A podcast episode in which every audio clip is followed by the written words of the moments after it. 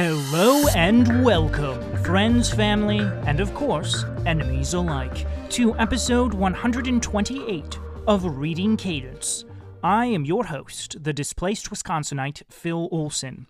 Now, throughout the even numbered episodes of this season, we have been going through The Great Gatsby by F. Scott Fitzgerald. If you hadn't had an opportunity to listen the last time we were in this book, episode 126, go ahead and do so. But essentially, at this point in the story, we have experienced the East Egg party life, the old money party life, which is very closed, very invite only, very private, very small, very um, blackout drunk and bemoan our marital affairs type of party. So let's contrast that now here at the beginning of chapter 3 with a West Egg party, a Gatsby party. Finally, we may actually meet the man three chapters in. Who knows? But um, at this point, I mean, these are very open. These are very carefree. Gatsby himself probably doesn't even know how many people are in attendance of his party, and he doesn't see half of them anyway. So I'm sure he wouldn't mind if we crash this party as well, vicariously, through the life of our friend and narrator, Nick Carraway. The Great Gatsby by F. Scott Fitzgerald. Chapter 3, Part 1. There was music from my neighbor's house through the summer nights. In his blue gardens, men and girls came and went like moths among the whisperings and the champagne and the stars. At high tide in the afternoon, I watched his guests diving from the tower of his raft or taking the sun on the hot sand of his beach, while his two motorboats slit the waters of the Sound, drawing aquaplanes over cataracts of foam. On weekends, his Rolls Royce became an omnibus, bearing parties to and from the city between nine in the morning and long past midnight, while his station wagon scampered like a brisk yellow bug to meet all trains. And on Mondays, eight servants, including an extra gardener, toiled all day with mops and scrubbing brushes and hammers and garden shears, repairing the ravages of the night before. Every Friday, five crates of oranges and lemons arrived from a fruiterer in New York. Every Monday, these same oranges and lemons left his back door in a pyramid of pulpless halves. There was a machine in the kitchen which could extract the juice of 200 oranges in half an hour if a little button was pressed 200 times by a butler's thumb. At least once a fortnight, a corps of caterers came down with several hundred feet of canvas and enough colored lights to make a Christmas tree of Gatsby's enormous garden. On buffet tables, garnished with glistening hors d'oeuvre, spiced baked hams crowded against salads of harlequin designs, and pastry pigs and turkeys, bewitched to a dark gold. In the main hall, a bar with a real brass rail was set up, and stocked with gins and liquors, and with cordials so long forgotten that most of his female guests were too young to know one from another. By seven o'clock, the orchestra had arrived. No thin five piece affair, but a whole pitful of oboes and trombones and saxophones and viols and cornets and piccolos and low and high drums. The last swimmers have come in from the beach now and are dressing upstairs. The cars from New York are parked five deep in the drive, and already the halls and salons and verandas are gaudy with primary colors, and hair bobbed in strange new ways, and shawls beyond the dreams of Castile. The bar is in full swing, and floating rounds of cocktails permeate the garden outside until the air is alive with chatter and laughter, and casual innuendo, and introductions forgotten on the spot, and enthusiastic meetings between women who never knew each other's names. The lights grow brighter as the earth lurches away from the sun. And now the orchestra is playing yellow cocktail music, and the opera of voices pitches a key higher. Laughter is easier minute by minute, spilled with prodigality, tipped out at a cheerful word.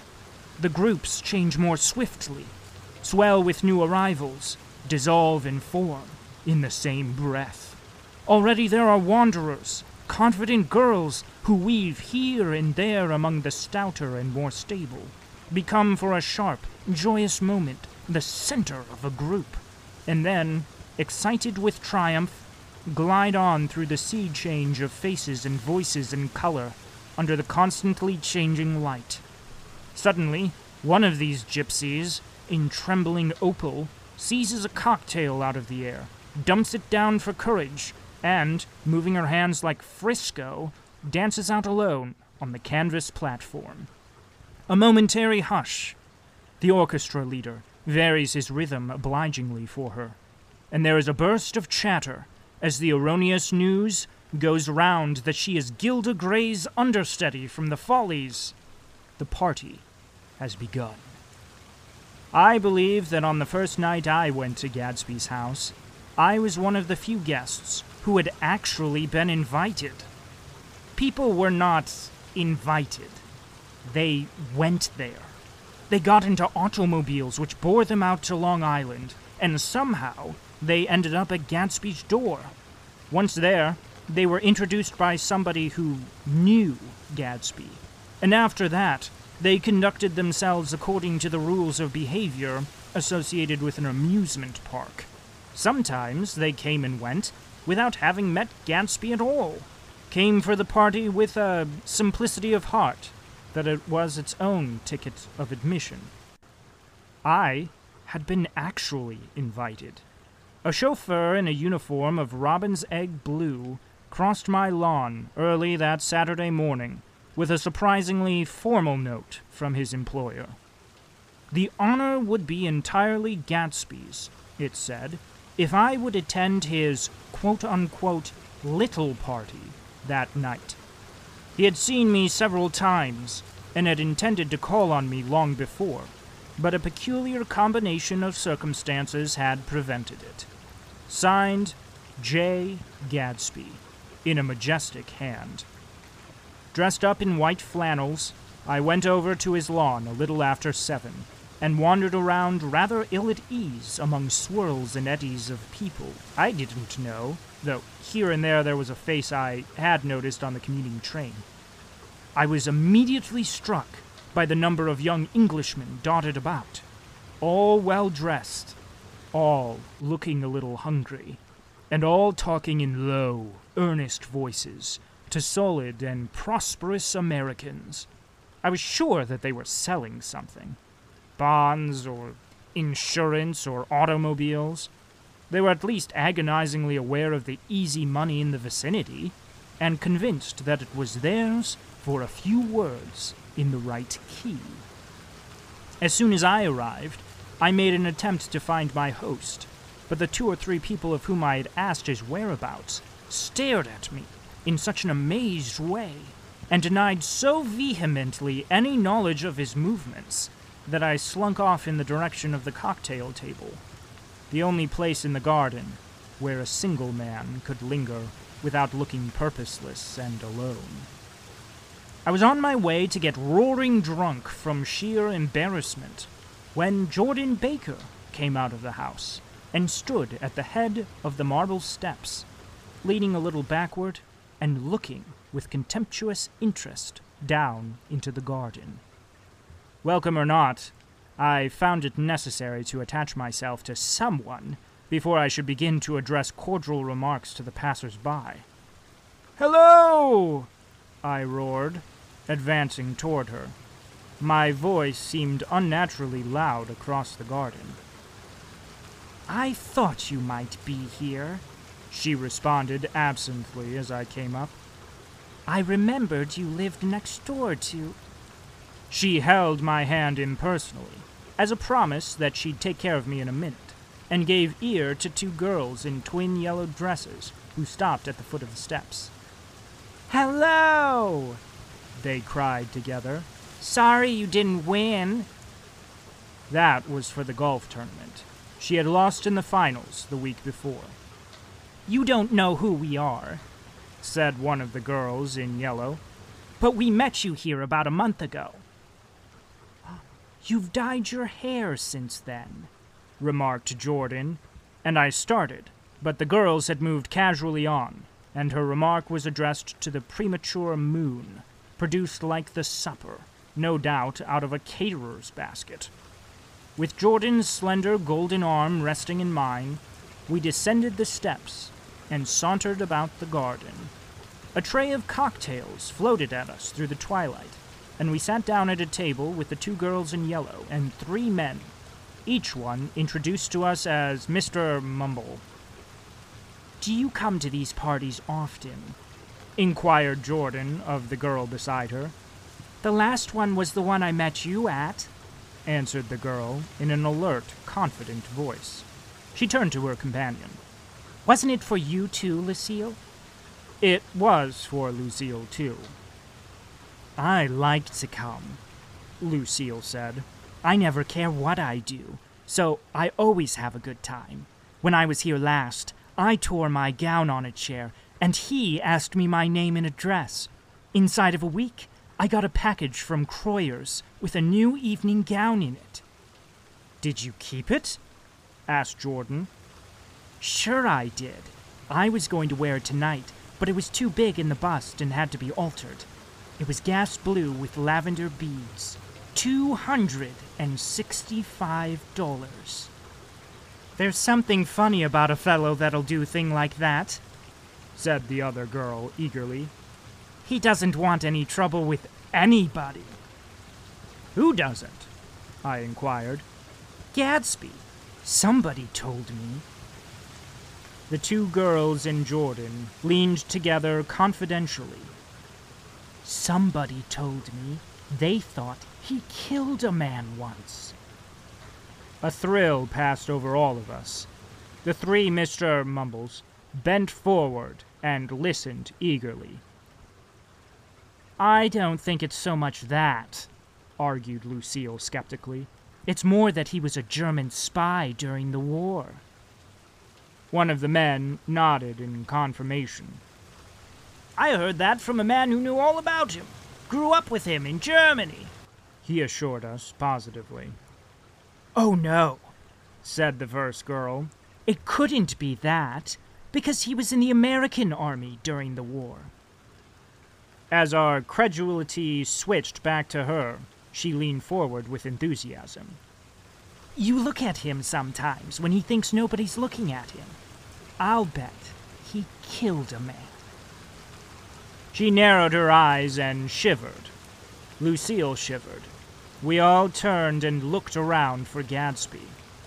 It was testimony to the romantic speculation he inspired that there were whispers about him from those who found little that it was necessary to whisper about in this world.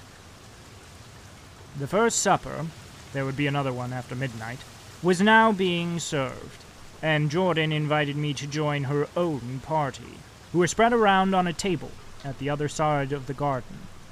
There were three married couples and Jordan's escort, a persistent undergraduate given to violent innuendo, and obviously under the impression that sooner or later Jordan was going to yield him up her person to a greater or lesser degree. Instead of rambling, this party had preserved a dignified homogeneity and assumed to itself the function of representing the staid nobility of the countryside. East Egg condescending to West Egg, and carefully on guard against its spectroscopic gaiety. Let's get out, whispered Jordan, after a somehow wasteful and inappropriate half hour. This is much too polite for me. We got up, and she explained that we were going to find the host. I had never met him, she said, and it was making me uneasy. The undergraduate nodded in a cynical, melancholy way. The bar where we glanced first was crowded, but Gatsby was not there. She couldn't find him from the top of the steps, and he wasn't on the veranda.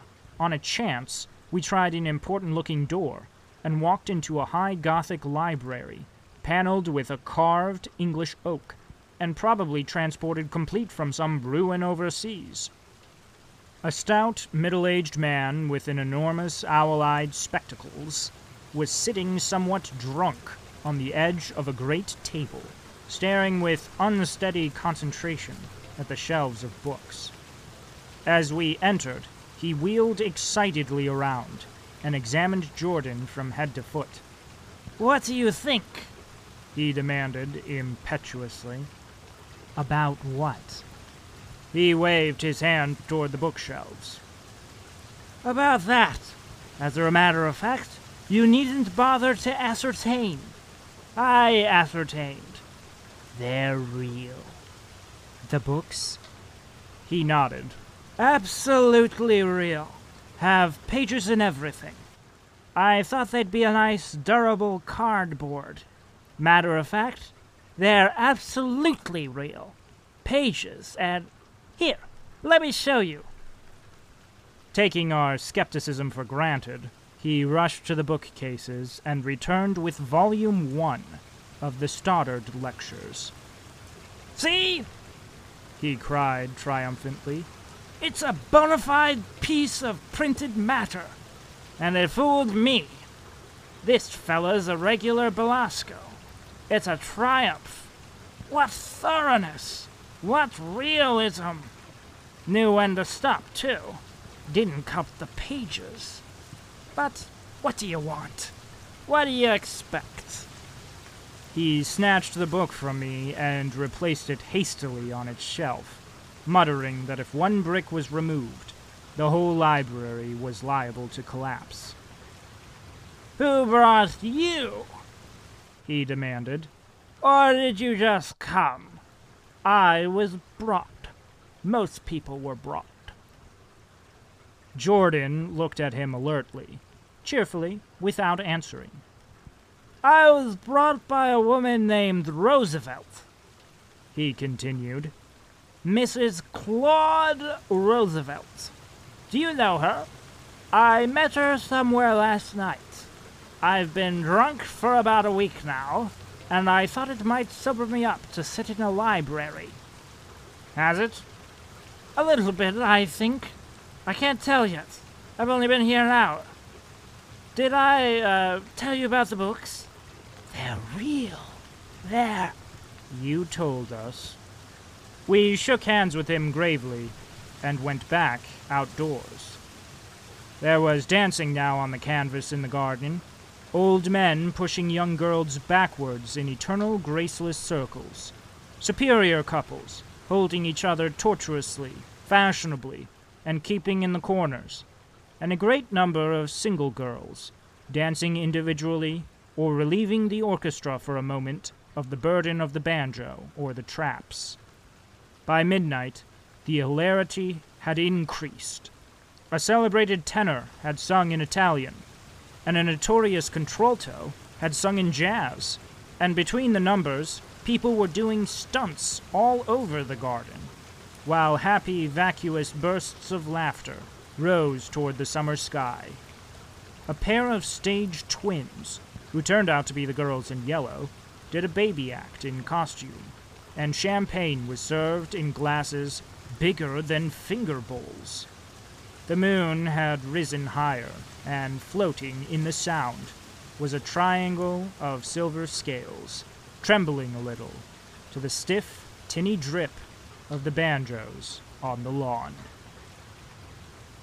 End of Chapter 3, Part 1 of The Great Gatsby by F. Scott Fitzgerald. Oh my, where to begin? Well, I was internally screaming during this entire reading because, as a well documented introvert and empath, this was probably the most terrifying chapter for me to read, and the stuff of my nightmares. A room full of people that I am forced to interact with on a social level does not seem appealing to me whatsoever. For if I was invited to Gatsby's party, and I received this invitation and was like, Mr. Gatsby cordially invites you to attend his little party, I would add, in the library, as an addendum. and then I would initial it, date it, and sign it like a contract. So that if Mr. Gatsby never saw me at that party that day and he saw me the next day, and he's like, hey man, where were you? What's with the program? I invited you to this party so I could get to know you. I would pull out my copy of the invitation, because you better believe I'm going to have a copy of that thing, and I would point out where I modified his invitation to show, in fact, the specific location where a sane person would be during this time. And the only sane people that were at that party were Jordan Baker, Nick Carraway, and our good friend affectionately known as Mr. Owl Eyes. Now, Mr. Owl Eyes is a very curious character because he has been drunk for an entire week and finds himself attempting to sober up while in a library, an excellent detoxification location. Now, he notes a few things about the books that he is glossing over in his drunken state. One of which is he pulls the book Stoddard's Lectures, Volume 1. Fascinating read if you've ever had the opportunity. I'm just kidding, I've never read that book. Um, but Stoddard, in case you were wondering, was a man who was a racist, eugenicist, sided with the Central Powers during World War I, but that's beside the point. He was also a world renowned traveler and a very famous lecturer. He would go to different theaters and such and talk about his exploits around the world. People found that somehow entertaining. And it was also, if you owned a copy of these books, you were considered a well cultured person. The fact also that Gatsby purchased these books and never read them is evident, though, because Mr. Owl Eyes notes that these books are uncut. And that just means that allegedly, when people would buy these books, they would buy them um, bound in like cloth or paper. And then the idea was you would bind them yourself in like leather or have somebody bind them in leather after you've purchased them to make them look more appealing and desirable. But the pages themselves were uncut, I'm presuming so that the pages wouldn't blow away well before they were bound and that sort of thing. And then you would slide a knife in between two pages, pull up, and you know, separate two pages from one another as you were reading through the book. You could easily hire somebody to do that for you, but I don't think Gatsby even gave a care. He just wanted people to know that he owned these well cultured books from a Yale man. And so, um, basically, Mr. Owl Eyes is calling him out at this point. You know, it's kind of like, you know, you, you have some really, like, intelligent looking books on your bookshelf, and then you just so happen to find the dude that's read that book. And he's like, oh my gosh, you've, you've read this? What'd you think of it? And I'm like, you know, I was a little confused on this portion. Um, could you expound on what you thought of chapter three, and then hope they like came up with something that you could like bounce your ideas off of at that point? But Mr. Owl Eyes calls him out, and then uh, you know we're basically getting a little bit of intrusion into Gatsby's life. He is a man of show. Um, marked also as Mr. Owl Eye says, Oh, this guy's a modern day Belasco. Well, who was Belasco? Glad you asked. He was a set designer, a very famous set designer for stages. And so basically, Mr. Owl Eyes was also calling Gatsby a, uh, a showman, you know? Somebody who just, like, is not really trying to, is just trying to give off appearances, inauthentic. And so that's kind of what we're gathering from this part of the story. We haven't actually met Gatsby at this point. We know he's either a German spy or an American soldier, but one thing we do know is he fought in World War I and never read any of Stoddard's volumes. So, with that all being said, thank you so much for listening to another episode of Reading Cadence. I am your host, the displaced Wisconsinite Phil Olson. And as they say in showbiz, that's all he wrote. Tune in next week as we continue through the casebook of Sherlock Holmes with a new case the case of the creeping man.